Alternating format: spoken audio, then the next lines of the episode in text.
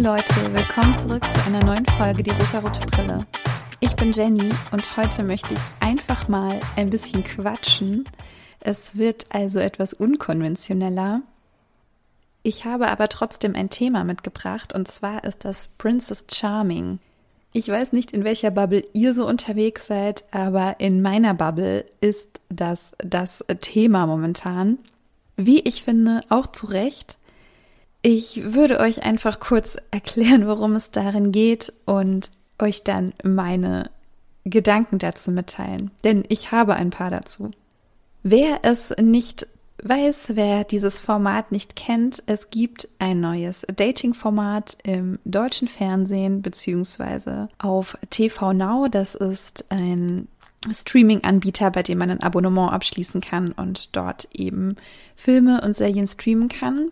Und auf diesem Streaming-Angebot läuft Princess Charming. Princess Charming ist ein Dating-Format für Frauen mit Sternchen, die Frauen mit Sternchen lieben. Und vielleicht kennt ihr ja schon das Format Der Bachelor. Das ist ja ein schon relativ altes Format. Das kam auch ursprünglich aus den USA, meine ich.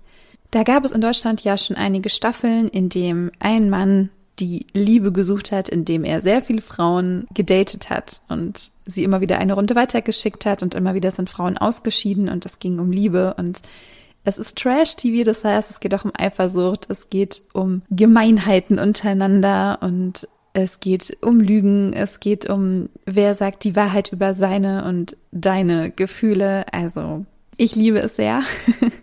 Nach dem Bachelor kam die Bachelorette. Da wurde die Hetero-Verteilung einmal umgedreht, denn es gab eine Frau, die mit mehreren Männern die Dates hatte und darunter dann ihren Traummann herausfinden durfte. Und noch nicht ganz so lange, aber immerhin schon in zwei Staffeln in Deutschland gab es Prince Charming, wo ein männlicher Bachelor in Anführungszeichen unter mehreren männlichen Kandidaten seinen Traummann finden konnte. Also Bachelor und Bachelorette für in der Regel sehr hetero Menschen und Prince Charming war dann für die männlichen Gays und jetzt haben wir Princess Charming für die weiblichen Gays, um es mal sehr verallgemeinernd zu sagen. Und ich persönlich fand Prince Charming einfach schon mega toll, weil eben auch endlich mal gezeigt wurde, dass der Großteil unserer Gesellschaft eben nicht hetero ist, was, wie ich finde, nämlich nicht so ist, auch wenn dieses Bild sehr oft vermittelt wird. Die meisten Menschen sind eben nicht hetero. Ich sag auch gleich zu dieser hetero bi homo spanne vielleicht noch was. Ich finde, in unserer Gesellschaft werden wir so aufgezogen, als gäbe es heterosexuelle Menschen, heterosexuelle Cis-Menschen und alle anderen sind eine ganz, ganz große Ausnahme. Also, wenn du eine Frau bist und auf Frauen stehst, bist du eine Ausnahme. Wenn du eine Frau bist und auf Frauen und Männer stehst, bist du eine Ausnahme. Mal ganz abgesehen von allen anderen sexuellen Orientierungen und sexuellen Identitäten.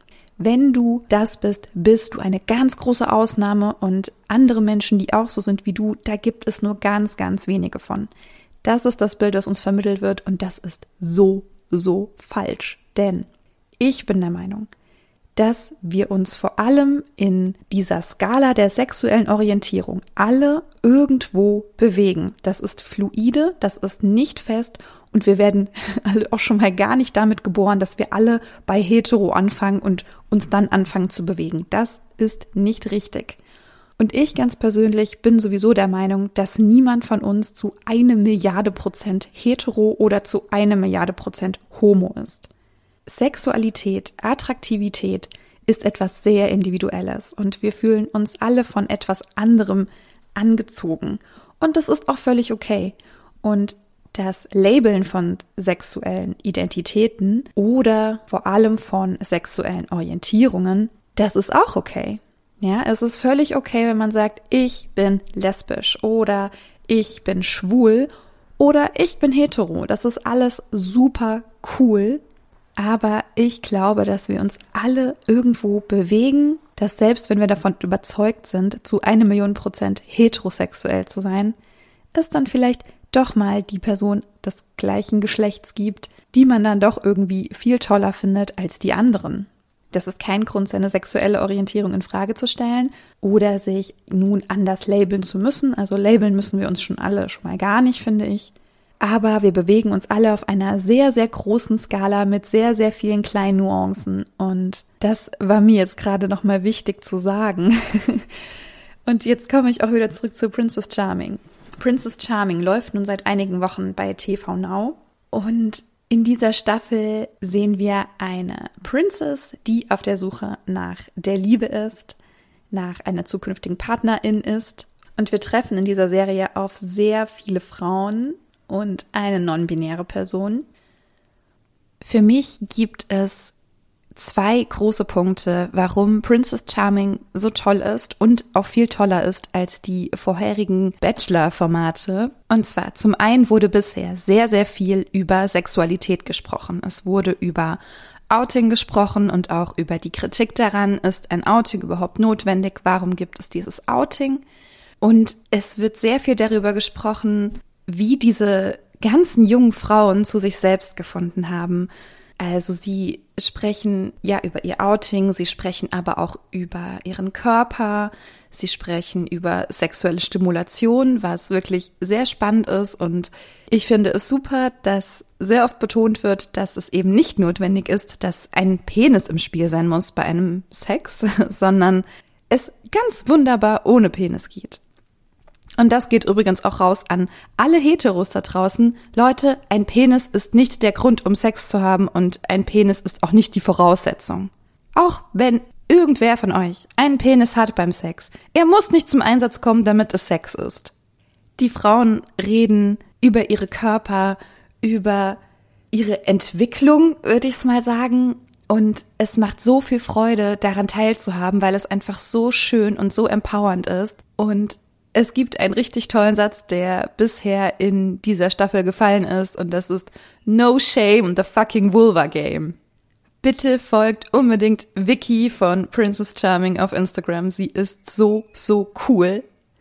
Der zweite Punkt, den ich richtig super finde, ist, dass diese Frauen sich alle bei Princess Charming beworben haben, um ihre Liebe zu finden. Und ein Großteil auf jeden Fall auch ehrliches Interesse daran hat, Irina, die Princess, kennenzulernen und ihr näher zu kommen. Und trotzdem entsteht hier eine Gemeinschaft untereinander. Wenn du den ganzen Tag zusammenhängst, dann passiert das automatisch. Aber diese Frauen, die sind so süß miteinander. Die gönnen sich komplett, die freuen sich für die andere, wenn die auf ein Date geht, die freuen sich, wenn sie geknutscht hat, die freuen sich, wenn sie wiederkommt und Herzchen in den Augen hat. Die freuen sich füreinander. Die sind auch eifersüchtig, die sind auch traurig, die haben Ängste. Aber die können sich gegenseitig gönnen, da ist kein Neid. Wenn man sich die Hetero-Bachelor-Variante anguckt, das ist so schrecklich. Diese Frauen, die hassen sich ab Tag eins. Die hassen sich. Und dadurch, dass es den Bachelor schon so viele Staffeln gab, hat sich ja dieses Bild von einer Frauenkonkurrenz so stark verfestigt, also es einfach nur bestätigt, wie unsere Gesellschaft momentan aussieht. Und es ist so schön und so erleichternd zu sehen, dass das so gar nicht sein muss. Man kann sich gegenseitig Momente gönnen, man kann mit der anderen mitfühlen und man kann sich für sie freuen. Auch wenn man das gleiche Ziel in Anführungszeichen hat, auch wenn man die gleiche Person mag und auch wenn man mit der gleichen Person zusammen sein möchte. Also bitte, liebe hetero Bachelor Ladies, bitte guckt euch das ab. Bitte seid doch nicht so scheiße zueinander. Haltet zusammen. Vor allem beim Bachelor sowieso eigentlich noch viel, viel mehr als bei der Princess. Ihr seid 20 richtig geile Frauen und das ist nur irgendein Typ. Okay, jetzt werde ich schon wieder so ein bisschen, bin ich gerade schon wieder so anti-man. Ich komme mal wieder runter, okay? Aber das waren für mich die beiden krassen, coolen Gründe, warum diese Sendung einfach so viel geiler ist als alles, was davor kam. Ich muss sagen, dass ich dieses Format so unfassbar toll finde. Es berührt mich so, so sehr, so viele Frauen zu sehen und Non-Binärs, die so unterschiedlich sind und so cool sind. Und eine Freundin hat mich neulich gefragt, ob ich dieses Format schaue. Und ich habe zu ihr gesagt, ja, und ich liebe es. Und ich bin dabei so ins Schwärmen gekommen und habe dann selber gemerkt, warum finde ich das eigentlich gerade so ultra gut? Also grundsätzlich finde ich Repräsentation von vielen verschiedenen Menschen immer gut und auch immer wichtig. Aber diese, ich breche jetzt mal kurz runter, diese lesbischen Frauen im Fernsehen zu sehen, hat mich auf eine ganz besondere Art und Weise irgendwie mitgenommen. Jetzt kommt ein bisschen Real Talk, okay? Also, ich kann euch auch sagen, warum das so ist. Ich bin jetzt 31 Jahre alt und ich bin so aufgewachsen, dass eben dieses Hetero-Bild, was ich eben schon erwähnt hatte, dass man hetero ist und alles andere ist komisch und seltsam und eine ganz tolle Ausnahme, genauso bin ich groß geworden, genauso bin ich sozialisiert worden. In meiner Familie wurden immer abfällige Kommentare über Menschen gemacht, die offensichtlich nicht hetero sind und die offensichtlich nicht cis sind. Und ich hatte schon in der Folge mit Liz gesagt, als wir über Hannah Gatsby gesprochen haben, dass diese Internalisierung von diesen Glaubenssätzen dann irgendwann in dir drin sind, selbst wenn du diesen Glaubenssätzen gar nicht entsprichst. Also Hannah Gatsby hat gesagt, sie hat gelernt, homophob zu sein, obwohl sie selbst lesbisch ist. Und ich habe auch gelernt, homophob zu sein und ich war unfassbar homophob. Und ich kann euch nicht sagen, wie lange das so war. Es war auf jeden Fall eine ganze, ganze Weile. Es ist bis heute ein großes Stück Arbeit, diese Homophobie in mir aufzubrechen. Und ich habe sehr viel Zeit gebraucht, um mich selbst zu educaten, um zu lesen, um Menschen zuzuhören, um diesen Menschen ihre Gefühle eben nicht mehr abzusprechen, sondern sie mitzuempfinden und ihnen zu glauben. Das ist für mich ein großes Stück Arbeit gewesen und ich habe jetzt das Gefühl, jetzt bin ich angekommen. Jetzt habe ich diesen Punkt erreicht, wo ich zu einer Million Prozent sagen kann, dass ich nicht mehr homophob bin, beziehungsweise, dass ich anti-homophob bin, dass ich antirassistisch bin und mich auch klar dazu positionieren kann. Nicht in jedem einzelnen Thema. Es gibt immer Themen, wo ich noch nicht genug weiß und wo ich auch immer noch weiter lernen muss und das auch unbedingt möchte. Aber ich bin erst jetzt mit 31 Jahren so weit, dass ich sagen kann, ich habe mich von diesen alten Glaubenssätzen lösen können und kann jetzt endlich aufhören, abfällig über Menschen zu sprechen und über Menschen zu denken. In meiner Familie war es auch total normal, über Frauenkörper zu sprechen, über Frauenkörper zu urteilen und sie zu bewerten, sei es in den Medien oder auch auf offener Straße. Ich bin selbst sehr oft von meiner Familie kritisiert worden für mein Aussehen, für meine Körperform, obwohl ich sehr nah dran war immer an einem normschönen Körper und trotzdem wurde mir immer wieder gesagt, dass ich irgendwie doch nicht reinpasse. Und dadurch habe ich das selber angenommen und habe das genauso mit anderen Menschen und vor allem Frauen gemacht. Egal welche Schauspielerin, egal welche Sängerin, egal welche Künstlerin in der Öffentlichkeit stand, ich war der Meinung, ich dürfte sie bewerten und beurteilen und meine Meinung ist das Nonplusultra und die ist allgemeingültig. Und wenn es Künstlerinnen in der Öffentlichkeit gab, die ich nicht mochte, habe ich immer über sie gesagt, die ist so hässlich. Und der Grund, warum ich sie so hässlich fand, war, weil ich eigentlich neidisch auf sie war. Könnt ihr das irgendwie nachvollziehen? Ich habe ja vor einer Weile auch schon eine Folge über die No Angels gemacht. Und falls ihr mir auf Instagram folgt und das irgendwie mitbekommen habt, die No Angels sind ja back und ich liebe sie so, so sehr. Ich höre ihre Musik, ich sehe mir Videos, Interviews an und mir kommen die Tränen, weil ich so eine tiefe Liebe für sie empfinde. Das ist unglaublich. Und ich habe mich gefragt, warum? Also warum liebe ich Princess Charming so sehr? Warum berührt mich diese Reunion der No Angels so sehr? Warum muss ich dabei so stark weinen? Und das kann ich euch jetzt sagen, das habe ich nämlich rausgefunden. Bei mir löst sich gerade dieser super krasse Frauenhass, den ich in meiner Vergangenheit hatte, der löst sich gerade auf und der löst sich bei mir in Tränen auf ich habe die No Angels schon immer toll gefunden. Ich mochte diese Musik, ich habe getanzt, gesungen, ich fand die immer toll. Und trotzdem, wenn ich mir diese einzelnen Frauen in dieser Band angeschaut habe, fand ich sie immer scheiße. Also ich weiß nicht, ob ich das irgendwie, mir fehlen gerade ein bisschen die Worte, um das verständlich zu machen. In meinem Freundinnenkreis war es immer so, dass alle Sandy die tollste fanden. Und genau aus dem Grund habe ich Sandy scheiße gefunden. Dabei habe ich sie ja eigentlich gar nicht scheiße gefunden. Ich fand sie ja schon immer toll und ich habe sie unfassbar bewundert. Trotzdem habe ich immer gedacht, nee, die Sandy, die ist aber jetzt auch nicht so schön. Die ist auch hässlich. Und die, guck dir mal den Arm an und den Po und dies und das. Nee, also die Sandy, die ist nicht so toll. Und mit allen anderen habe ich das genauso gemacht. Und ich weiß gar nicht, wann es publik gemacht wurde, dass Lucy von den No Angels lesbisch ist. Ab diesem Zeitpunkt fand ich sie scheiße. Leute, das müsst ihr euch mal überlegen.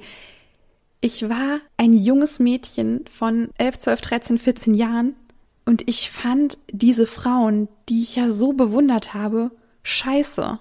Wie paradox ist das?